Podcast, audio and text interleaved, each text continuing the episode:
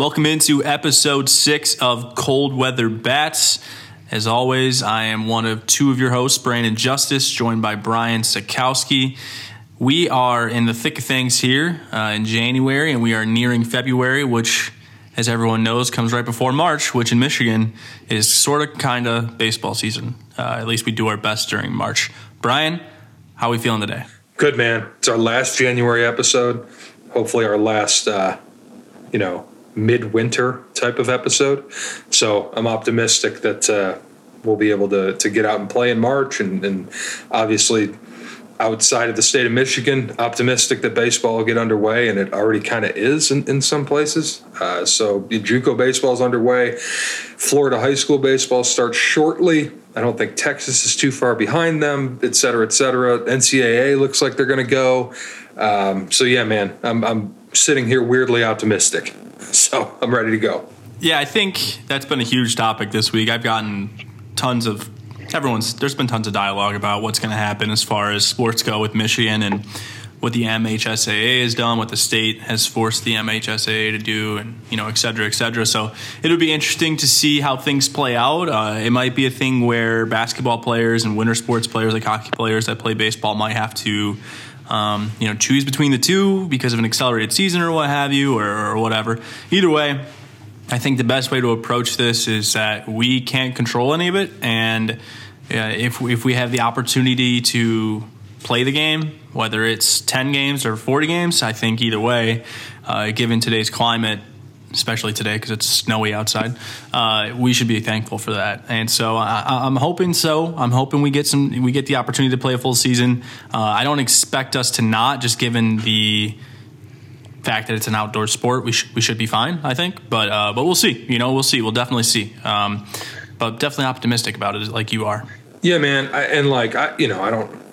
For some reason, and I won't. We won't get on our soapbox here. That's not what this is for. For some reason, it always devolves into politics. So we're not going to end up. We're not going to talk about it as much, just because you know I'm good. I'm sick of it. I'm I'm done. We're good on the politics part. Like I'm all set. Uh, you know, I don't need anybody else telling me that they're a bad person. So, like, we're, we're just, we'll just be optimistic. We'll be hopeful that uh, Michigan can play this spring. And, and uh, like we kind of, it's Matt, one of Matt's things at St. Mary's, and you'll hear from Matt on this episode is control what you can control. And, uh, you know, that it's a, it's a, it's a mantra that we try to live by. It's a mantra that I try and live by. Control what you can and uh, be good at what you can be good at. And, um, just kind of take it day by day. And, and we're optimistic, like we said. And, and, I'm just really excited to get out there and get back out with the boys and, and start winning games again. That's what we're looking for. Today we're talking D2 and D4 uh, from the MHSBCA poll, which I am extremely proud of myself for pronouncing that uh, without much. You pause. nailed it. Thank you. You nailed it, man. You say yeah, it yeah. enough. It's it's like uh, it's like repetition and progressions, baby. You just got to coach yourself. So the MHSBCA poll again, just gonna shine uh, shine my light there. Uh, we're looking at D2, D4. Last week was D1, D3. Uh, you know, obviously a little close to home for you, Brian, with Orchard Lake St. Mary's on the show. Uh, Coach Matt Petrie, uh, and then we have Three Oaks River Valley High School head coach David Sokolowski. Uh, I, I, hope I said that right. As a fellow Pollock, um, I will be upset if I didn't. I, th- I, think I got that right. He'll join us to talk about D4 and, and kind of the uh, the pocket of Michigan baseball in the extreme southwest part of the state that really isn't heard from all that often. Um, so he'll he's you're going to hear him touch on on some of the, the really good clubs out there, some of the history of that area as far as baseball goes, um, and really kind of shine a light on on the smaller schools uh, that come out of that region, as well as kind of some of the smaller schools uh, throughout the region. Uh, and a really really good segment with him was really good to kind of um, shed a light, like we said, man, on that part of the state, on that like level of baseball within the state, and really good talk with him. So we're looking forward to you hearing that, along with, like we said, Coach Petrie will be on with us here shortly. I think the further you get away from Southeast Michigan, the longer the high school names get. Because as soon as you enter Southeast Michigan, you get like Bedford, Monroe, like Jefferson, just like the, the most basic yep. sort of names. And then you go a little bit more north and you got Trenton, Woodhaven, Allen Park's about as long as you get. and then Right. you get you get more north. It gets a little bit longer. You know, you get the Grosse Pointe North and the Grosse Pointe South and the Grosse Pointe Liggets. So you're a little longer. But that one, that one is a tongue twister. And that obviously we're talking way out west there, but that one is certainly a tongue twister. But like you said, great conversation. It was great to uh, to hear from a side of things that maybe a lot of people from this area don't really know about, or maybe want to learn more about, or maybe they do they, they do know a lot about it, but they're happy that uh, you know we finally get to talk about it, which is great. And I think you and I talked about a pre-show.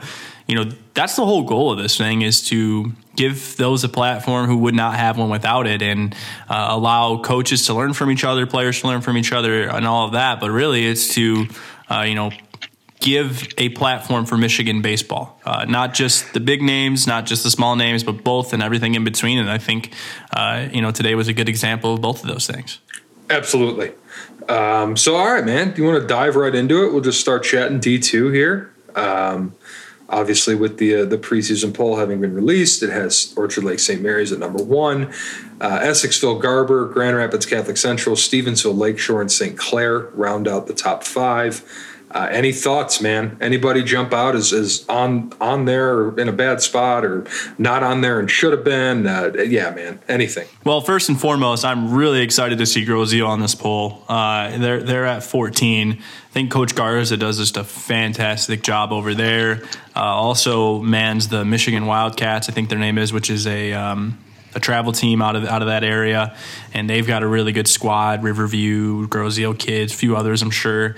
Um, so I think Coach Garza does a good job. He puts a lot of work in, and uh, well deserved. Obviously, like we always say, preseason rankings are simply just that. However, it's nice to see a, a light being shined on those guys. So excited to see Grosse Ile on there. I think they've got some guys there as well. Um, I think another team on here that stands out is uh, Swan Valley. Uh, I think Avery Golden Sauce probably one of, if not the best pitcher in that class, along with Shapansky, who's over at uh, Essexville Garber, um, which will be a nice contender too. Um, but those two dudes can can beat anybody um, on a mound in the playoffs. So I am extremely excited to see. Uh, either I, I'm not sure if they're in the same district, but if they end up facing off, um, but regardless, I'm excited to see Avery or Tommy on the mound against what will be a huge opponent. I'm sure at some point during the playoffs this year. And that's the thing about Michigan playoffs, man. And, and, we're not unique, you know. It's it's a one and done. I think that's how most places are. But like, that's the thing, dude. One arm, one game, you can lose. You're done. Season over. You know. speaking of D two, and and speaking of that exact format, I mean, you think about Trenton's run in 2019, and they had Micah Ottenbreit and Kyle Ritchie. Uh, Ritchie at Lawrence Tech now, and Ottenbreit obviously a verbal to state, but a guy who who might end up getting drafted.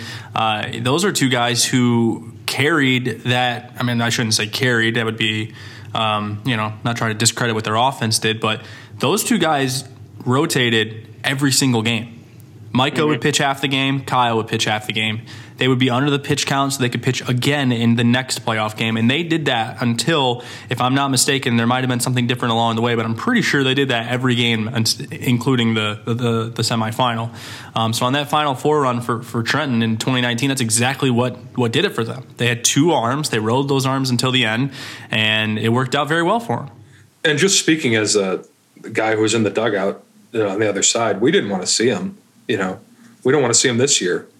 Like as far as Micah Ottenbreit on the mound, and, and like you said, Richie a couple years ago too. But that was a, it was a frightening like potential collision. You know, like I, it's not that we were uh, afraid. You know, that's not the right word. But man, it's it's anytime you can. Uh, anytime you can avoid one of the best arms in the state, you know, you got to do it. So, so we were definitely a, a little bit, I don't know if relieved is the right word, but like relieves probably the right word. That like, okay, all right, we don't have to get through those two to win a state title this year. So definitely. Yeah, and then you you backtrack a little bit, and I'll, and I'll I'll hop on this before you do, I guess. And then you have the guys at the top who we'll get to with Petrie, um, but Orchard Lake St. Mary's, who is I think this is a universal. This is not just because Brian is on the show. They are probably the most undoubtedly top team out of any division, um, just because of the talent that that, that roster has, top to bottom, uh, is just something that you don't see very often, um, if ever at all, in Michigan. Um, I think almost every position in the lineup will probably have a committed prospect or somebody who will soon commit at that said position. Um, the rotation has a guy like Brock Porter. Uh, behind the dish, you have guys like Ike Irish. You've got middle of the lineup guys like Nolan Schubart. And then you've got guys in the middle like Alex freaking Mooney. I mean, it just it never. And then you got his brother out in one of the outfield spots, and Ryan Mooney. So it's just one of those things where uh, that lineup and, and that rotation and that team in general um, will do a ton of things, and that is all. is everything has to do with Brian aside. in, fact, in fact, Brian, I love you, but I think you've got the. I think you're the last on the list of the reasons why I would pick them to go the distance. I should be uh, I know you'd accept it. That's why I said it. no, man, it's a it's a really talented group of kids. Uh, obviously, we're optimistic about what we should be able to accomplish this spring. Um, we had similar aspirations, and you'll hear this from Matt uh, in terms of more specifics. But there, there's there were similar aspirations heading into 2019, and we started bad. We were seven and nine at one point, had just gotten swept at U of D uh, in an early league game, and, and I. Uh, um, Matt Matt talks about this more eloquently than I will. I uh, lost my mind. Um, you know, I'm not really a yeller. I think that our kids and, and, guys that I've coached in the past will tell you that I'm not a yeller. I'd much rather get things across via positive communication and, and you know a mutual understanding. Uh, after that series, I did not do that. Um, and like it's kind of a running gag that like okay well coach sack lost his mind and then we went on a run like no i you know i i, I hope that i was um, effective in something of a wake up call, but the reason we ended up winning and playing was because we started playing well. It had nothing to do with me. Um, but yeah, man. So so I'm hopeful that like we can avoid that this year heading into the season. I think that our the, the leadership in, in the club will will help us avoid that. I, I think Alex Mooney will make sure that doesn't happen uh, along with some guys other guys that we have but at the same time man we're going to be we're going to be playing a lot of kids who have not played a high school game yet uh, we're gonna we're gonna have guys in spots and important spots who have not played a high school game yet. We're gonna start a guy behind the plate in, in Colson Titus who is committed to Army. He's had a lot of success. He's a really really good defensive catcher, but he has not played a game for us yet. You know, he, he came in last year and, and we didn't play. So, you know, and his brother was was obviously an all time great at St. Mary's, Drake, who, who went and played at Army as well, and and uh, he won a state title with Matt in 2015, and um, so I, you know, I'm not. It, that's just one example. We're going to have some freshmen who, who are expected to play. We're going to have some some sophomores who are committed already, but haven't played a single inning of high school baseball. Have not played in the Catholic League yet. Uh, they've had success in summer ball, and, and obviously they're extremely talented. Um, the committed and the uncommitted guys, and so the talent is there, but we still got to, you know, we still got to see how they all play together. We still got to see the uh, the want factor uh, of the team before we can go um, you know, getting too excited, I, I guess, in, in, my opinion. But uh, the four by ones have, gone really well so far, and, and, Matt's excited about some of the strides the guys have made, both offensively and on the mound. And so, yeah, man, we're, we're excited to, to lace them up and get out there. There's no doubt about that. So, uh, what's the? I mean, you don't have to give this to me completely literally, but you're looking at Division Two. You're looking at the field. This could be a top 20 team. This, you know, doesn't have to be a top 20 team, but give me a couple teams uh, you guys are, are putting writing down right now as teams that um, that could give you some fits come playoff time? Well, um, I guess first is I'm kind of surprised to not see Country Day on here. Um, oh yeah, that's the, that that stands out. You know, like it, it's I don't I don't even know if it's fair to say they're not as strong as they have been because they're still really strong. Uh, and that was we talked about it already. That game in 2019, and, and Matt will touch on it again later. Is is one of the games that stands out as far as like best games of the season was when we saw them in in the district final or, or regional, whatever it was. It was one of the, the playoff games, and, and Schubart hits the bomb midway through the game, and, and, we ended up winning. But I think they're really, really good. You know, Saborn Campbell's a, a tremendous player in the outfield, and, and they still have Migliaccio, who's one of the, the better players in the state. Um, a dude who can really impact the game in a, in a bunch of different ways. And Gabe Nazelli's a great player, and, and it just, you know, Brandon Mann's a great player it just uh, I'm, I'm kind of surprised to not see them on there given the amount of talent they have and how historically good they are um, but with that being said you know it, it's it, Stevensville Lakeshores, who knocked us out in 2018 in the state semis uh, at MSU, we lost like one to nothing in nine innings or, or something ridiculous like that. Um, I was on the road watching it on my laptop from Tropicana Field in Tampa during PG National, and, and uh, um, man, that was tough. Uh, you know, it felt like we were hitting every ball hard, and it was right at somebody, and, whatever. So they're histor- you know, perennially really strong. I, am sure they'll be there at the end. Grand Rapids Catholic Central was was who we beat in the state finals a couple years ago. You know, I, I think that they will uh, be back there again. Obviously, we've talked about. Uh, um, Essexville Garber, and they got a Hoss who can really lead the way for them. We talked about Trenton. Uh, Divine Child's always tough. You talked about Grosse man. They're, they're a really good program. Swan Valley, like up and down the list. Like it could be any one of those as far as like right there at the end, right there to punch you in the mouth. Um, it should be a really, really good year. So we'll shift things over to Division Four, uh, where we get a lot more information. Uh, from our guest here today. But Division 4, find a way to talk to me about Division 4. Well, um,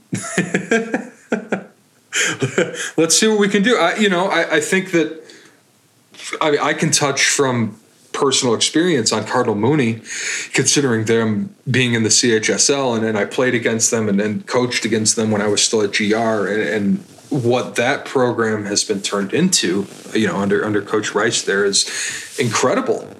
Um, they were not to put too fine a point on it, but they were, you know, um, didn't have to get up for those games, you know, back in the day. And, and I'm not talking recent history. I'm saying like back in the day. Um, and so for them to be number two in the preseason polls, and, and, we've talked about them off air as far as like the, the overall depth of the team and, and how strong they are, and, and, could make a run there in D4, um, that would be a really awesome story. You know, not not to mention anything else, but that would just be a really awesome story. Uh, and then kind of, you know, David will give us a lot more uh, once you listen to his interview. But uh, the only other name that kind of stands out is, and it's from Billy Mitchell too, is Gaylord St. Mary is usually there at the end. He talked about Rudyard being there at the end. Um, talked about Inland Lakes being there at the end, as far as guys from the, the really northern part of the state, and with a couple of those being Upper Peninsula schools. Um, yeah, man, I, I don't I don't have a ton like I, I, I think we'll get more from David. I know we'll get more from David because we recorded it before we started this. Uh, I'm a mind reader. I can tell you exactly what we're going to hear in 20 minutes. Uh, but yeah, man, I, I mean, I, I, just I'm excited to see it play out. I'm excited to to increase my knowledge base of those schools. Yeah, and like you said, I mean, I I, I hate to dial in on one school, but uh, I got the chance to know Mike pretty well, Coach Rice over at Cardinal Mooney uh, and his son Tommy as well. I just happened to uh, train him. He's a catcher, um, so I've had the privilege of working with him for quite a while now, since I think about July or August of last year. So, um, seen a lot of them over the past few months, and um, you know what I can tell you is they, they have got some dudes. Um, Trent Rice, who is a sophomore there, is an extremely talented baseball player, basketball player, who will uh, do some things certainly, and he's um, he's a guy who I think by the time he's a senior, we'll have a couple, maybe a junior, uh, based on how things go nowadays. We'll have a couple options to go play some college baseball at a pretty decent level. I think Tommy will as well, and there's a couple other guys in that squad that are really good. Um, Mike does a tremendous job just of team orientation, um, you know, prioritizing the chemistry of it all. Uh, communication is, is a huge thing for him. I wish I I wish I had the same communication skills as he has. Um, you know, he is far better than I am at that. So it's something that I need to dive into. But yeah, Mike's just a great guy. He's in it for the right reasons. Um, and, and Cardinal Mooney is a team that could do some things in Division Four. Obviously, coaches think so, giving them that ranking. Um, but not to dive too much on one team, that just unfortunately is the only team that you and I both have some uh, insight on. That's uh, you know at least credible enough for us to give on the show. But uh, like you said, we'll cover plenty of that in our coaching interview. So uh, before we get there, let's wrap this up, okay? Uh, before we get into Coach Petrie from Orchard Lake St. Mary's, uh, we will segue you right into that right after I ask Brian one question. I'm ready. Is there any human chance that you think that IPAs are better than stout. 10 times out of 10. Anybody who listens to episode five will understand. Literally every single time. Literally every single time. I don't do stouts. I don't like like. Why would I drink a thick alcoholic coffee chocolate mess when I can have a beer that tastes like a beer, and it's and it, you know like. I, I, I don't know, man, and I'm sure this is a my best friend from high school is a stout guy, and he and I go back and forth, and, and like my best friend from college is uh, he used to be on my side with the IPAs, and now he's kind of more on the stout side. And you know, sometimes I don't know if that's just he's getting old um, and kind of giving up, which is fine. But uh, yeah, man, it's IPAs ten times out of ten. Like I want my beer to taste like beer, not like um, you know I just dove headfirst into the chocolate river of Willy Wonka's fact or you know whatever that whatever that was like a pass on that dude i don't i don't want to like work hard to drink my beer i'll stick with the ipas thank you well, with that, and like I said, you know, we're at the episode, we're at the part now, I guess, in episode six, where we can do a little callbacks, you know, and uh, anybody out there who's listened to the episodes, at least last episode, would, would get that reference. And if not, go listen to episode five. Uh, but before then, get in some interviews here as we take you to the Division Two and Division Four segment of our MHSBCA poll series uh, with Coach Matt Petrie of Orchard Lake St. Mary's. Episode six, Cold Weather Bats. We are entering our interview segments now. Uh, happy to be joined by my boss. That's Matt Petrie, head coach, Orchard Lake St. Mary's. Uh, picked number one in Division Two preseason by the MHSBCA poll. Matt, thanks for jumping on with us, man. Yeah, thanks, uh, Brian and Brandon. It's a pleasure to be on here. I really appreciate what you guys are doing for amateur baseball in the state of Michigan.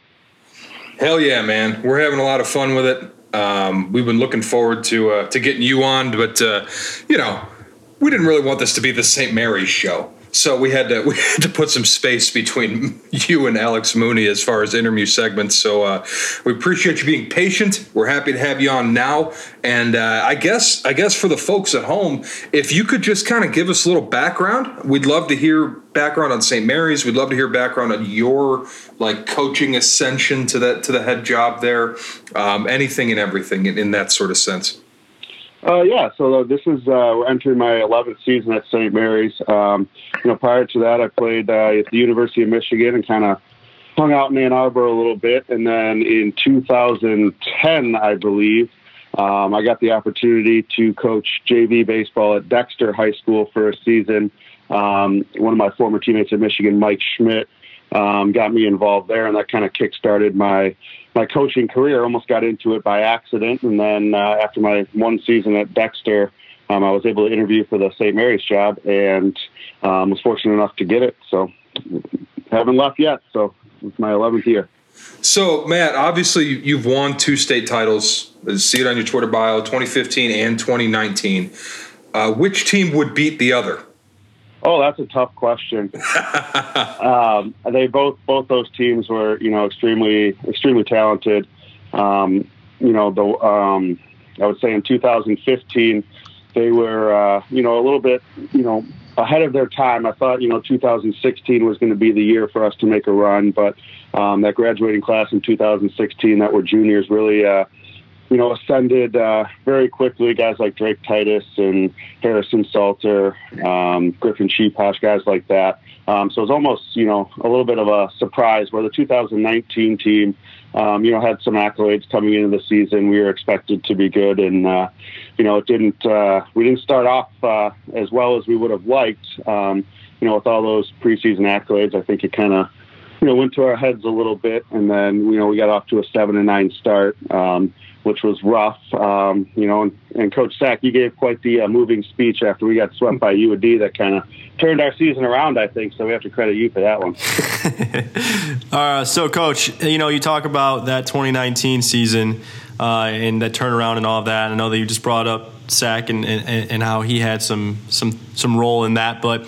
Talk about what that team had, maybe it was moxie wise or just personality wise, that really, um, you know, put it in the forefront to make that run in a pretty stacked up division, mind you. Yeah, so that you know that that group um, was very talented. You know, our pitching staff was uh, you know, the best that you know I've had, um, you know, in, in my time at at St. Mary's. Just a lot of extremely talented guys, and we were able to, um, you know, put it together. The guys never really wavered. They knew they were talented. Um, we were just losing some tough games towards um, the end of games. You know, we had uh, you know leads, and I think of those nine losses, I think we had leads in the sixth inning or later, and seven of them. And I think a lot of that was attributed to you know having some young guys in positions where they weren't. Uh, you know, weren't used to the pressure of high school baseball, and um, they certainly matured as the year went on. Um, and obviously, kind of the rest is history. Being able to put together, I think it was an unbeaten streak of, you know, 28 or 29 games, but you know, they, they matured very quickly. Matt, can you kind of take us through that 2019 season just in the in the micro sense of what is one or two games that stand out to you? Um, the uh, the Country Day game, um, obviously, it's no secret the type of program the Country Day has. Um, we faced them in the, the district finals, and um, they kind of you know kicked us in the teeth to, to start the game. And um, you know, like I said, I don't think that's a game that we would have necessarily won at the beginning of the season, um, just because um, how how our guys uh, matured throughout the year. Um, they weren't uncomfortable being down to Country Day, and um, you know, obviously with all the guys that they had on on that team with uh, the Campbell brothers and Migliaccio and Dolney. Um, that was just a great team, but I was really proud of our guys. I would say that's the game that you know kind of sticks out the most um, to us um, as a coaching staff. Um, and then you know we, we were able to go down uh, on spring break that year um, we played Cleveland St. Ignatius, which uh, they ended up winning um, the Division One state title in Ohio in 2019. We played them in an 11 inning or 12 inning tie, one one, um, and that game, you know, kind of sticks out to me that you know we can go to the toe to toe with one of the best teams in the country um, down there, and that kind of I think that trip definitely. Uh, you know, turned our season around going into it, and that's kind of when that unbeaten streak started. Matt, you've been at Orchard Lake for, like you said, your 11th season here. Obviously, uh, anybody who has the longevity that you've had there and the success you've had there has the mentality to learn something uh, as much as possible. So I'm not going to ask you the biggest thing you've learned because I know it's probably a long list. But let's put you in the position where younger coaches may be trying to get to that point, or maybe there's younger coaches out there that's at that point right now where they're at the head coach. Uh, maybe it's their first, second season, or maybe they're on the brink of it. What kind of advice are you giving them? I would just say be a lifelong learner. Um, you know, I'm going to all these, you know, coaches conventions, the ABCA, the uh, Michigan High School Baseball um, Coaches Conference, and you're always trying to learn. Um, you know, that's something that I really delved into probably six or seven years ago um, you know, creating kind of a data-driven approach to, you know, our hitters and our pitchers, and um, taking advantage of some of the new technologies um, that was out there. Kind of started with uh, the driveline throwing program and velocity development with our guys, and then we moved into the driveline hitting. Um, we've been able to um, purchase the hitting Rapsodo, but kind of, you know, having that you know technology available and those tools available to to develop our players. Um, that's you know something that I firmly believe in is you know giving giving your players opportunities to to better themselves. Um, if you develop the individual player, the team stuff I think is certainly going to take care of itself when you guys or when we have um, guys that work as hard as our guys do in the off season and you know really really buy into what we're what we're selling, what we're trying to get them to do. Um, that's my biggest thing, and um, you know it's it's something that you know I think every coach can do. Maybe not have access to you know all the fancy technology, the expensive technology, but there there are certainly tools out there for for everybody in order to you know continue developing their players. Matt, we're going to change gears a little bit here. Take us away from St. Mary's. This past summer, obviously, was unique across the country in the uh, the COVID sense of little to no organized collegiate baseball. Um, you obviously have a, a, bit of a background in, in, summer baseball, but this past year you coached in the first the first year of the Michigan Collegiate Baseball League, and I believe you were the head coach of the I seventy fivers, if if memory serves. So, can you kind of take us through what the the formation of that was like? Like, you know, who got in touch with you, and and, and did you like the idea from the get go? And then, if you could talk a little bit about the the summer at large, like we'd be really interested to hear it.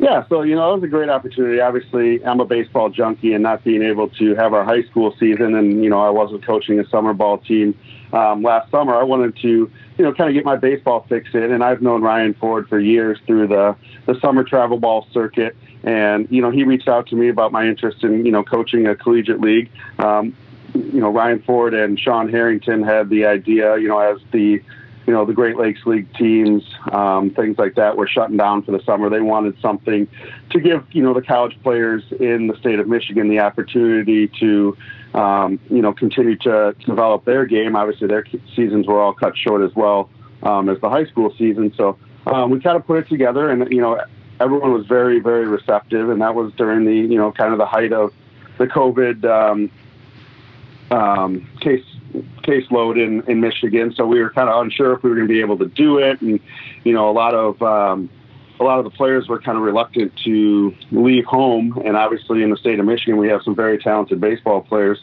and they wanted uh, somewhere where they could stay at home, um, you know, not having to stay with a host family or anything like that. So um, we were able to put that together, and like you said, we had uh, you know four teams, and it was it was great. We had some of the top end. Um, you know, high school talent um, in the state. Um, like you said, some, you know, incoming um, recruits. Um, a guy like Mitch Jebb comes to mind. Um, you know, one of the best seniors who had just graduated, um, and then you know some of the best players from you know Michigan, Michigan State that were around the area that wanted to play, and it, it, was really great to to showcase those guys. you know, those pro scouts there um, you know, JUCO guys were there, and they were able to, you know, get some um, get some numbers and you know send those out to you know the Division One, Division Two um, schools, the four year schools, in order to um, you know help with their you know their placement. So I think it kind of there was something there for everybody, and you know it really worked out well. And I know that we're uh, we're planning for a second season, um, you know, with the four teams at Legacy, and um, you know it's a really great opportunity for for all you know college baseball players of, of all levels uh, from the state of Michigan and even uh, now expanding through the Midwest. So Matt, you've obviously had a lot of baseball memories from playing to coaching, coaching college leagues, high school leagues, summer ball, all of it. Uh, if you could, this is probably a really tough question, so it doesn't have to be 100% absolute. But if you could take me back to one of the moments where you learned something the most in baseball, whether that be during a game, uh, if it if it went wrong, what you learned that way, or just something along the lines that where you've learned something in the moment through baseball. Well, I don't know about in the moment, but just you know having conversations with um, guys who are a lot smarter than me. Um, you know, like I said earlier, you know, it's being a lifelong learner and you know picking guys' brains. Um, you know, former Michigan pitching coach, now the pitching coach of the Detroit Tigers, Chris Fetter, and I were teammates at Michigan. Um, so I would always kind of pick his brain um, especially you know like I said when it comes to a lot of the technology where I didn't understand. Chris had you know a, a much more extensive um, background and more experience with that.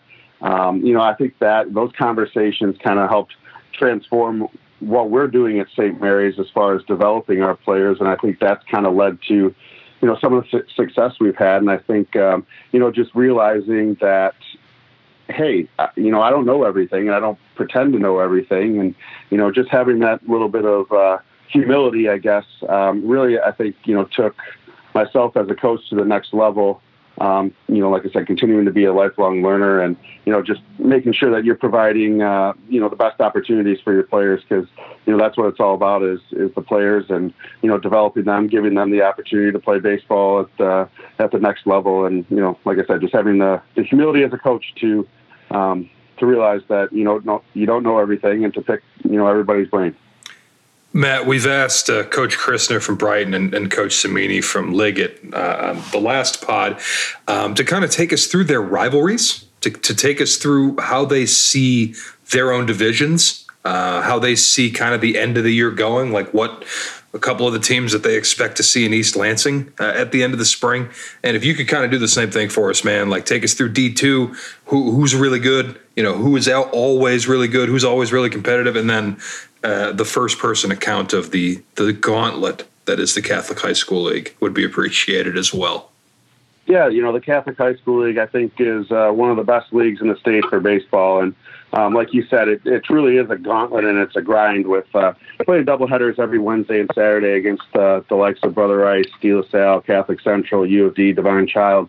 Um, there's no there's no off series in that, and you have to be deep, um, you know, specifically with your pitching staff in order to get through four games against those opponents. Um, you know, every you know every week, and I think that's that's helped us you know develop some some depth. Um, that's led to our success because, like you said, you know, just because we're not in the largest division um, in the state, you know, being a D2 program, um, I think D2 uh, baseball is some of the best baseball. And um, you know, speaking of teams that you expect to see, you know, you know, Trenton comes to mind with a guy like Micah Ottenbreit who can beat anybody in the state. Um, you know, Avery Goldensoft at, um, I believe he's at uh, Saginaw Swan Valley. Uh, Tommy Shapansky at Essexville Garber. Um, you know, there's teams that you know have you know one pitcher um, that is dominant and can be dominant um, anytime out. You expect to see you know those types of programs that uh, make their way to to East Lansing um, come June, as they uh, you know usually pitching dominates the playoffs. So um, those are you know types of teams, and then certainly you know in our district with the likes of Country Day, you know we run into them, you know every season at some point in districts. Um, this year we're playing them uh, in the regular season as well. So um, you know it's just there's a there's a lot of teams that are able to to win Division Two, and I'm sure I'm uh, you know not mentioning some, and I apologize to those coaches. Um, but uh, you know there's a lot of good baseball in Division Two. Last question, Matt. Then we'll let you go. Uh, tell us about St. Mary's. Tell us about 2021, the Eaglets. We've asked uh, the other coaches so far to to kind of give us the quick little preview of their clubs, and, and I'm going to ask you the same thing. You know, I'm really excited about this 2021 club, um, but you know, it is going to be unique in the fact that you know a lot of these guys I haven't seen play a baseball game in what will be two years. So, you know, your sophomore class, you haven't seen them play at all. Um, your freshman class, obviously, you haven't seen, and you know the amount of time between games and you know the the amount of uh, development that guys have done over the last two years. That's that's what's exciting about this for me is just kind of seeing the steps that um, some of these guys have taken over the over the past two years. And you know I think um, you know our team is certainly very talented. I think the the strength of our team um, will be you know our lineup um, guys. You know certainly you know spearheaded by Alex Mooney and then guy like Nolan Schubart, um, Jack Crichton, Jake Dresselhaus, Ike Irish. The list goes on and on. Um, you know, I think that'll be the strength of our of our team.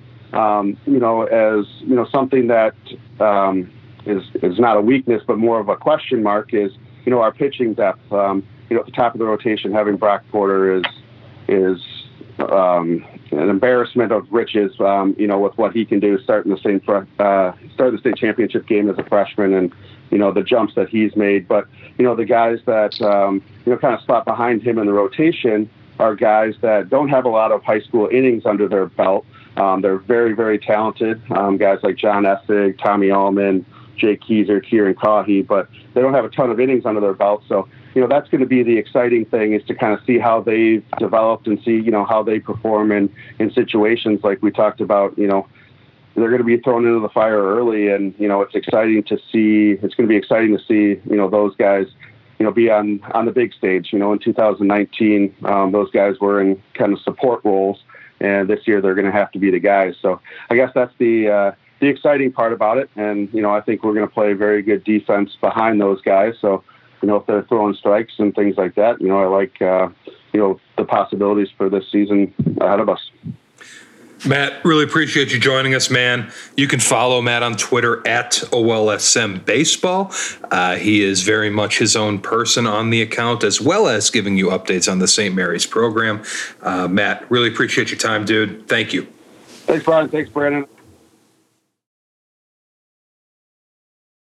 Welcome back to Cold Weather Bats. We are joined in our episode six interview segments by David Sokolowski the head baseball coach at Three Oaks River Valley High School, uh, way over on the west side of the state. Uh, from our perspective here in Metro Detroit, basically Chicago. Um, so, Coach, welcome to the show, man. We appreciate you coming on with us tonight. Hey, I appreciate you guys having me on. So, Coach, it's it's something we texted about uh, before the show and, and, kind of throughout the day of, of getting to know each other a little bit. But Brandon and I and as and I think a, a, fair bit of our listener base is relatively relatively ignorant to that side of the state, that sort of corner of the state, and the baseball that comes along with it. And obviously, being in D four, those are smaller schools as it is. So if you could, man, if you could kind of educate us, like take us through the the baseball out there, the scene out there, like who's good, who's perennially a contender, what are some of the teams that come out of there, players that come out of there that we might it might not even dawn on us that that's where they're from. We'd love to to learn from you. Well, first of all, you know it's okay. I'll forgive you, East Siders. Um, you know we uh, we always see you know a lot of bigger schools over there, so it's it's no wonder you guys don't know who we are. Um, yeah, I mean Southwest Michigan. I'm born and raised here. I'm a Buchanan grad myself. Um, small town. A lot of people hear about Niles, Michigan. It's a little bit bigger neighbor of ours. Um, but just going through the years, you know, myself, my playing career, um, hearing stories. You know, my dad was a River Valley grad in the '80s, uh, which is coincidentally where I ended up coaching at. Um, just a lot of good players. I know uh, Lake Michigan College, junior college over here. Their head coach is a guy named Zach Wasserman. Uh, Zach was a few years ahead of me. He went to Stevensville Lakeshore. Um, but you know, he got drafted by the Arizona organization, played in the College World Series at Louisville. Uh, another another buddy of mine went to Niles, graduated same year as me, 2010, by the name of David Garner. Uh, David got drafted by the Cubs. Um, you know, there's there's been a lot of good players through the years come out of here, even dating back um, River Valley, for example, as small of a school as we are. Two professional baseball players to come out of River Valley High School, Jeff Petrick, um, back in the 70s and 80s, uh, and Matt Mantei, who is probably a little bit more well known. Um, in the 90s, pitched, you know, closer for the Diamondbacks, Marlins, uh, Tigers, and Red Sox throughout his career. Um, there's been some big names to come out of here. And I, I think, you know, not to not to steal all the talk time here, but hearing stories, um, you know, from my dad, who was a class of 1985. He played for a guy named Jerry Hinman uh, at River Valley High School. Coach Hinman is a Michigan High School Hall of Famer um, over 500, five or 600 career wins. I forgive me for not knowing the exact number, but um, local legend in our area. But my dad told me, you know, back in the 80s and 90s, whoever came out of our district uh, generally went to the Final Four. I mean, if you look at history books, uh, Buchanan, I believe, won it in 1985. I want to say 86 might have been Berrien Springs, 87 Brandywine, something to that nature. Just that that area was a power in those years. And then through the 90s, River Valley, two state championships um, in the mid 90s with Coach Hinman. And then it's kind of been quiet at RV until now. So, Coach, uh, take me a little bit through your origins. Uh, so, you get this job as the head man. It's it's the school your father went to. There's tradition and all of that. Take me through how you got to that point, and then once you got the job, uh, you know, basically what's it like to assume uh, the tradition that comes along with that? Obviously, with the ties you have family wise. It's really just an interesting route how I got to where I am. Um, you know, I, I don't want to sound cliche, but I have a lot of people to thank. Um, so I played junior college ball uh, at Kalamazoo Valley for a couple years. I played for Bernie Valier my first year, and then my second year, Cody Pachaki, the current head coach there, took over. Um, so I played for him in his first year at the helm, and he's done great things with that program. And then I transferred out to Purdue North Central, which is an NAIA down in Westville, Indiana. Um, and quite frankly, my my last couple of years of college ball didn't quite go as I hoped. Um, you know, kind of riddled with injuries a little bit. You know, things that we can't really control. And uh, coaching was something that I always knew I wanted to get into. And a good friend of mine uh, named Justin Barry was running a small travel organization out of Southwest Michigan called the Southwest Michigan Sluggers, and uh, I just kind of helped out a little bit, you know, giving back to some of these younger kids whom I knew, uh, helping with hitting, helping with pitching, and then all of a sudden, uh, you know, they started a new team. I kind of got thrown into it and didn't have much time to recruit. Um, had a rough year with that, and then I ended up coaching little league, you know, 12U ball in Three Oaks, and uh, buddy of mine named Colby Cade who uh, is about five or six years older than me. He's the gym teacher at River Valley High School, and he was coaching varsity baseball. And I was at work one day in the summer, and Colby contacted me and says, "Hey, man, uh, I think I'm going to step down from coaching RV baseball. Are you interested?" And immediately I was stunned because I I had no uh, I had no anticipation that a high school job would open up. Certainly no thought that even if I put in for one, um, that I'd get it. It wasn't on my radar. So Colby put in a word for me with uh, the new athletic director at the time. His name was or is Jim Wisely. Uh, he's now the superintendent at Constantine Schools, and I didn't know Jim from the next guy. So here I am, this 24 year old kid with no high school coaching experience, just a little bit of you know playing experience and a lot of passion for the game. I interviewed. Um, Jim took a chance on me, and five years later, here we are. And here we are indeed. Uh, you guys are, are, ranked number one in the preseason MHSBCA uh, Division Four poll. Um, I, you know, admittedly didn't know the school, man. You know, I, I don't know if I feel bad about that, but I do. I feel bad about it. I didn't know the school. I had to Google where it was, and that's on me. But now, you know, we're getting better at it. I'm getting better. I'm improving as a person. So, so yeah, man, you're number one preseason. You're a youngish head coach as far as far as the state of Michigan goes, as far as high school head coaches go in general. Tell us about the club. What are you excited about? It's been two years since anybody's coached an actual game or whatever. So, tell you know, what is what makes you guys number one preseason? What makes you guys tick? well, I'll tell you what. Um, first of all, you know, the number one the number one ranking obviously comes with a lot of pressure. Obviously, there's a lot of speculation there. Um, I'm very thankful, first of all, to the boys, not only the current ones, but the ones who graduated and lost their season in 2020. Um, they're the ones that I think the the fans at, in Three Oaks, you know, and Three Oaks, by the way, you say not being able to figure out where we were on the map. Three Oaks is a small town. You're talking, you know, probably less than 2,000 people the high school we graduate between 40 and 50 a year. So we're right there at the bottom of how you know small you can get and still sustain a program. Um, so it's just a nod to that but uh, you know with this number one ranking coach seidenbender dave seidenbender um, at brandywine is on the board or on the committee. Um, i know he had a little bit of a hand in giving us some credit. We play them uh, you know every uh, every year or so. I think we've had them on the schedule just about every season but um, that class of 2020, those were the first freshmen I had. And they came in after a season where River Valley baseball that had fallen on hard times, you know, so to speak, uh, in the late, probably the late 90s or I would say early mid 2000s there. You know, I say mid 2000s sounds funny. Um, mid 2010s, I guess. I know. They, uh, they fell on some really hard times there, and, and they weren't winning a lot of ball games. They were kind of a no offense to the school I coach at now, they were a little bit of a local laughing stock. And here these freshmen come in, and here I come as a new fresh coach. And the team before, the year before, had won five games.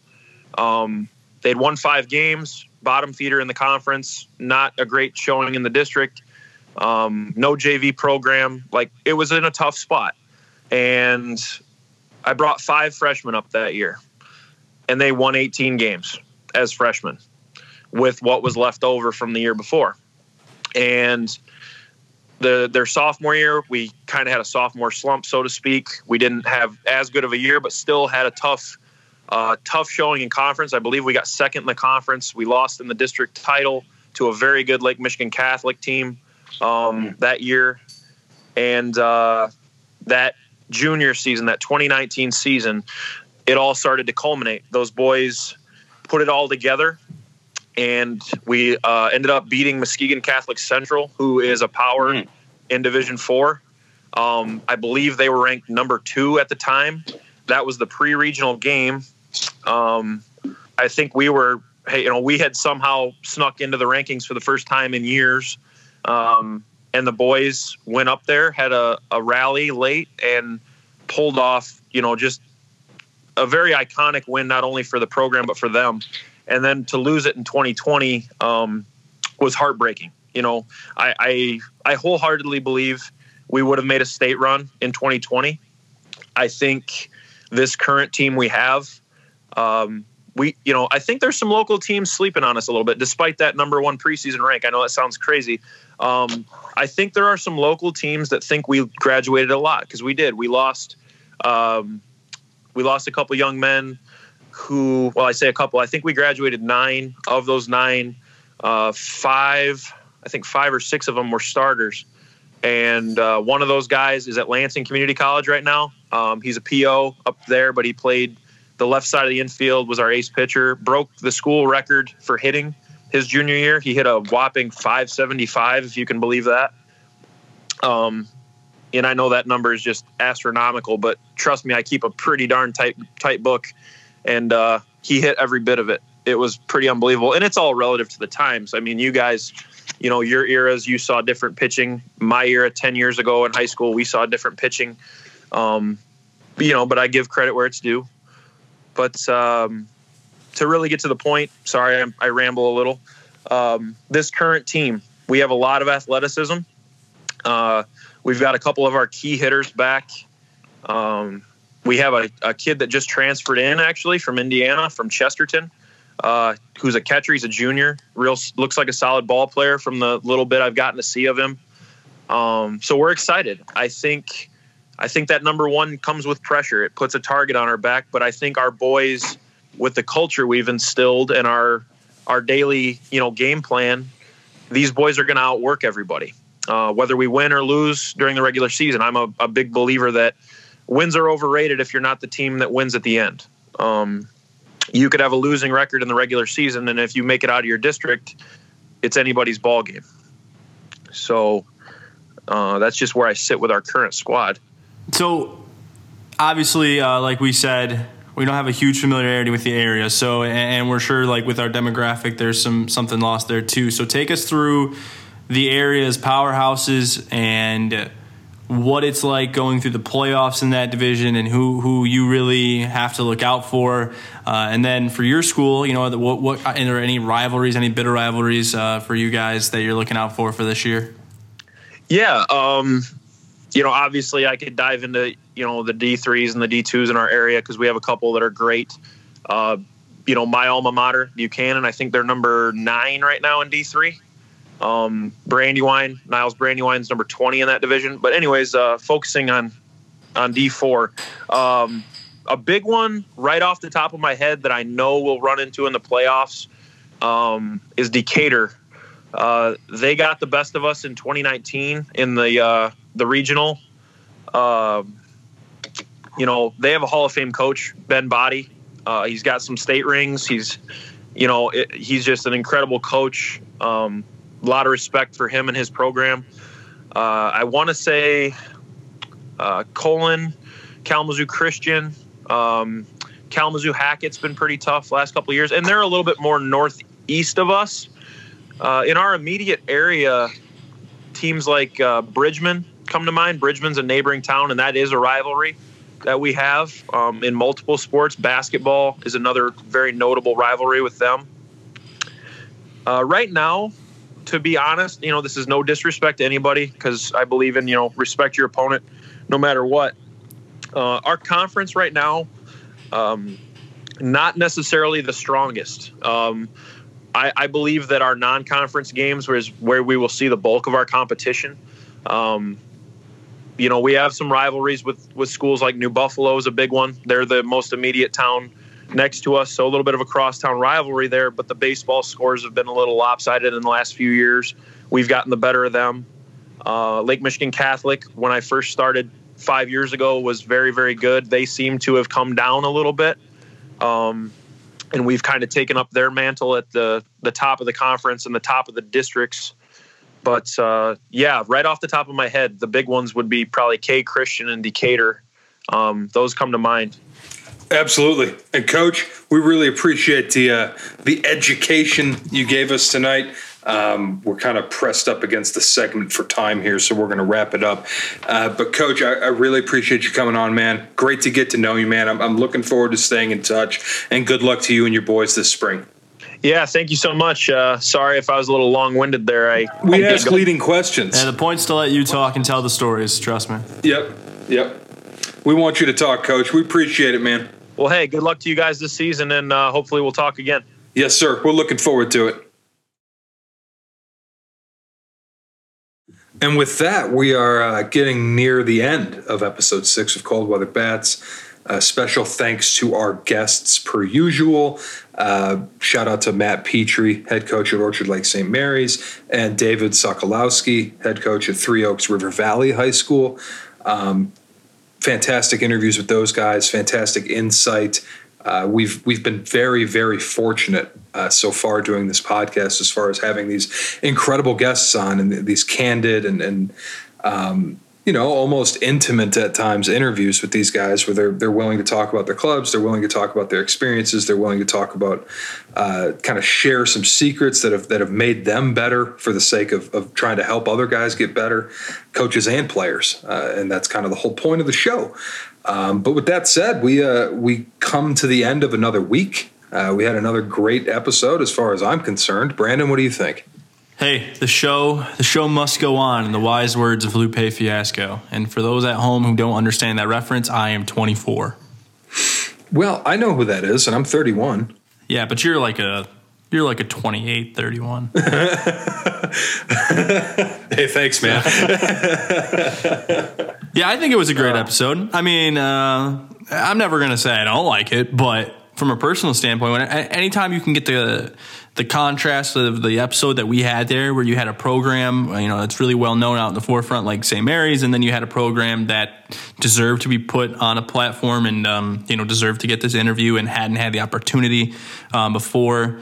Uh, I think it's awesome. I think it's great. I think we did a good thing, and I think that's like I said in the beginning of the show. Like that's really the whole point of this is to, uh, you know, put a light and shine a light on a subject of that is Michigan baseball. That does not and has not had a light on it prior. Um, we're fortunate to live in this era where we have the opportunity to distribute a a podcast like this without much effort besides one day a week, maybe two days a week of about I don't know an hour and a half of man work, which is really the man work is just talking. So I'm not even yeah. sure I would call it that.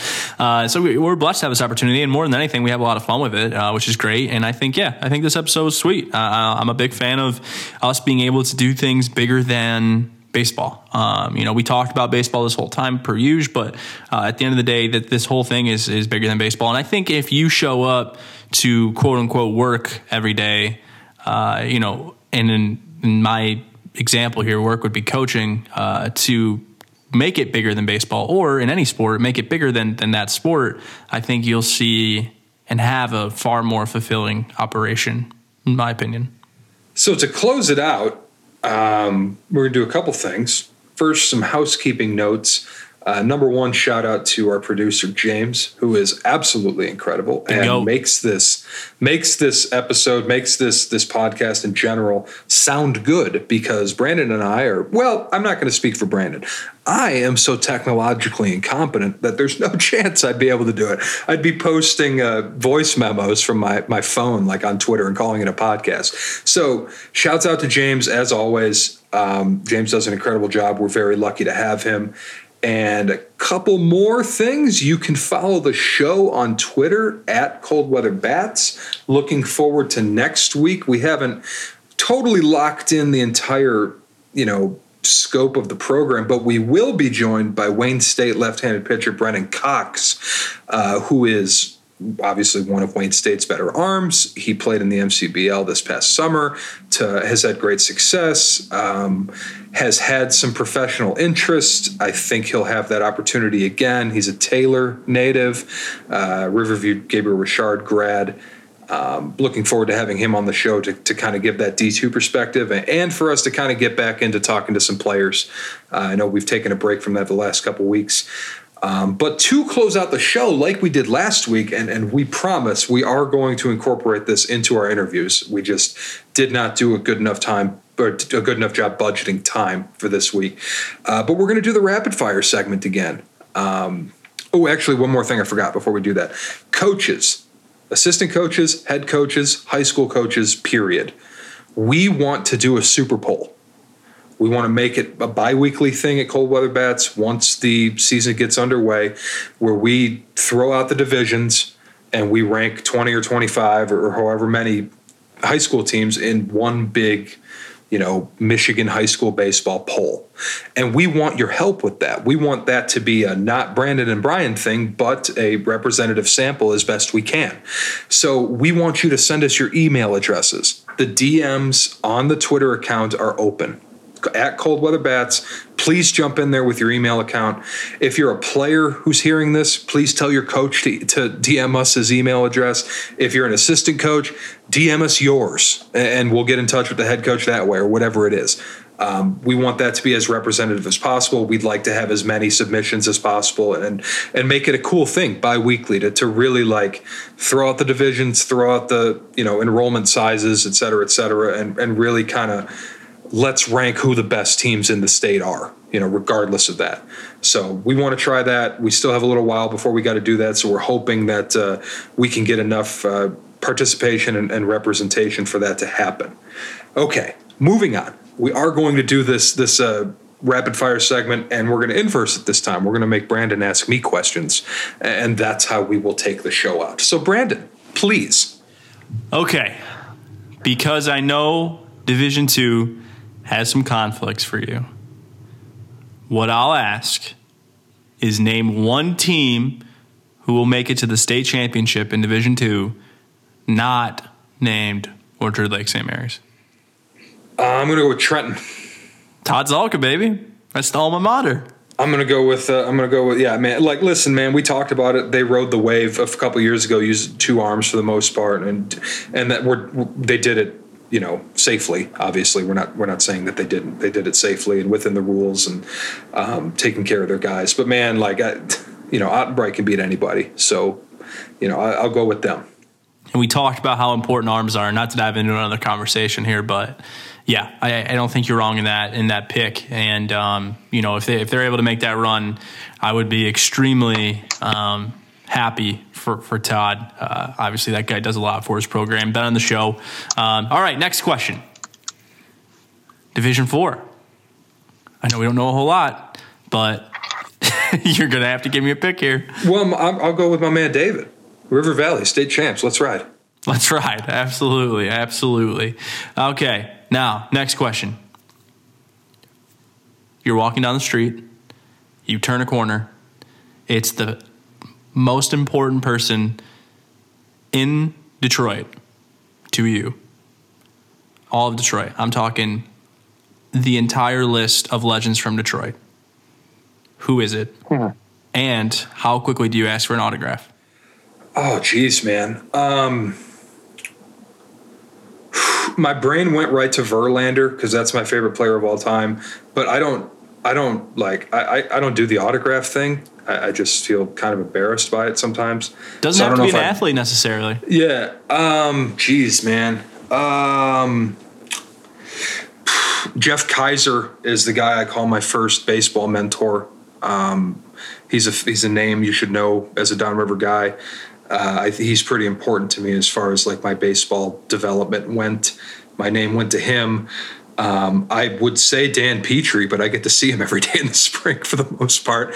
Uh, so I'm lucky with that. He, has been nothing but a positive influence as like a Detroit legend and, and, former big leaguer who's who's just one of the greatest dudes in the world. And um, geez, man, that's that's someone that's put me on the spot there. Um, hmm. I don't know. I, I guess I'll, I guess I'll go with the. I guess I'll cheat and not be a good participant and go with my my multitude of answers. Fair enough. Fair enough. Uh, all right, last question. Here we go. Last question. You ready for this one? Sure. What is your opinion on the bunt? Uh, five uh, percent of the time it's used, it's used correctly. The other ninety-five percent of the time, you didn't have to do that. I need to tell myself that every inning. Dude, like here's my thing on bunting, and we can get into another larger discussion about it. We can talk for five minutes if we want because it's our show. Um, I, I don't I'm not like captain never bunt guy. I'm not like one of those, you know, no, you only swing for home runs like every single pitch, blah, blah, blah. Like, I understand the nuance of the game, man. Like, I understand the, the nuance of, of like different guys in different spots and who handles the bat and what's the situation and et cetera, et cetera. So no, I'm not anti bunt. You know, I, I think Matt will tell you that we sacrifice bunt maybe 10 times a year at St. Mary's, 10 or 15 times. And, and um, it's an important thing. We work on it every day in BP. It's an important part of the rotation in BP. Uh, you know, placing bunts and, and dragging and pushing, and, and our uh, our other assistant coach Theo Picarilli does a does a fantastic job with that. Um, the small ball sort of game, and so like I'm I'm never the I don't want to be like viewed as one of these guys on Twitter who's like no never bunt like no team blah blah blah. However, however, I do believe that the majority of the time that the bunt is used, like no bro, don't. Like why are why are we getting the first two guys on in the top of the first and bunting them over with the three hitter? That's dumb. Like there's no math where that makes sense.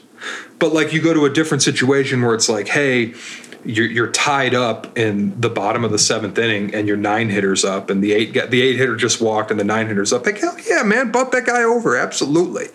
But like I, I just think it's uh, I think our sport is rife with overcoaching and I think that coaches who bunt a lot are guilty of that overcoaching. Um, the players win the game, man. Like not me, not you, not Matt, not Erik Bakich at Michigan, not you know AJ Hinch with the Tigers. Like the players win the games. So if we're putting the players in the best situation for them to succeed, and that situation in that moment calls for the bunt, then do it. But I think we, we force bunting on on a lot of situations because like that's what we think we're supposed to do, and I'm just very very opposed to that mentality. Yeah, I think uh, it's really all situational, case by case. You know, like you said, if you're, especially if you're early in the game and you've got a three hitter up with with a guy on or two guys on or what have you, um, you know, you're you're definitely or you you think you'd be more prone to letting that guy make the play rather than like you said forcing a bunt. Um, I like to bunt personally. Uh, I think it's a it's a good way to manufacture runs and all that, like everybody else. I mean, everyone knows why we bunt. We don't just bunt for our health. I don't need to break down why it's important to bunt. I don't think. Uh, you know, however, I, I, like to do it. Uh, obviously, I'm coaching. 16 um, year olds. I'm coaching high schoolers. Uh, you know, so it, it's a little bit different. I think. I think it's a big thing where if a guy's in a slump um, you know, he's got a runner on, and he just hasn't moved over runners recently. You know, confidence boost because of the energy that a, a successful bunt could bring. Um, you know, it, it does things. It's not, but like you said, you know, it's something where I think it's almost like eating. You yeah. got to do it in moderation. You know, uh, it's one of those things where it's got to be a calculated, balanced uh, attack. Uh, doing too much of it, like anything, doing too much of um, typically isn't good. Um, but I think you have to look at it from a situational standpoint for sure. Um, you know, if you're early in the game and, and, you're not playing a world beater, I don't think it's something that is needed to be used unless, like I said, you've got a guy up there who you just simply can't trust to move that runner over.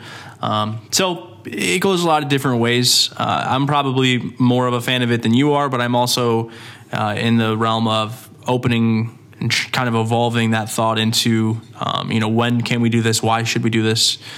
More so than just doing it. I think when you're a young coach, you kind of just do things because, you know, it's just that's how you've traditionally seen the game. But uh, the more you grow into the game and evolve about the game and listen to people instead of, you know, trying to tell people what to listen to, you start to really ask yourself, why am I making this decision and, and will it work? Um, am I just pushing my sign onto somebody here and, uh, you know, like you said, overcoaching in a sense.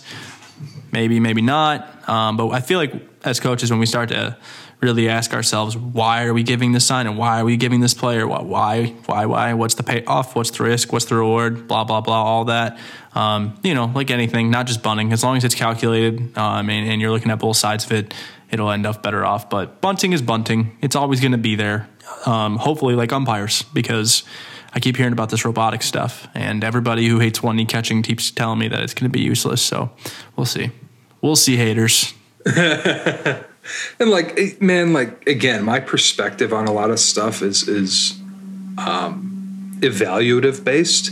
You know, uh, it's like because I'm wearing two hats. You know, like I, most of my time, most of my job, my my profession is is that of an evaluator. It's that of a scout. So like bunting for me, it's like you're not showing me anything you know like I, I, and so that's that's cloud that clouds my vision a little bit and I, I, admit that i'm guilty of that but there's a lot of times like i'm at a showcase or something like why are you bunting bro Like I'm not going to write in your report, "Oh, good bunter." Like that does nothing for me for as a scout. Um, it's different with guys who drag bunt and push bunt and, and do it for the sake of getting a hit, and, and, then you talk about their how their speed plays in that sense and how it becomes a weapon for them. But like, I have never once like written a report and gotten to like the the hit tool or, or the power tool or the general offensive pro, profile segment of the report and like written positively because the dude got a sack bunt down. Like that's never been a thing nor will it ever. It's just my philosophy but like that's different. That's a different thing than like trying to win games. So like i understand that. I recognize that uh, that's sort of uh, uh, bias that I have in my brain for that. But with that being said, I still stand with my what I said earlier about how like there's places and time for it, but not nearly as many as, as coaches seem to believe there are. Uh, I guess that that is my overarching philosophy on it. Overarching. I know how to talk. Do you? Sometimes. Well, it was a fun episode. Uh, I'm glad we got to go through some rapid fire, got to talk to some coaches. Um, you know, two extremely uh, good interviews today. I got to dive into a little dialogue ourselves. Uh, for next week, you know what's going on. We will see you then. Michigan, have a wonderful week.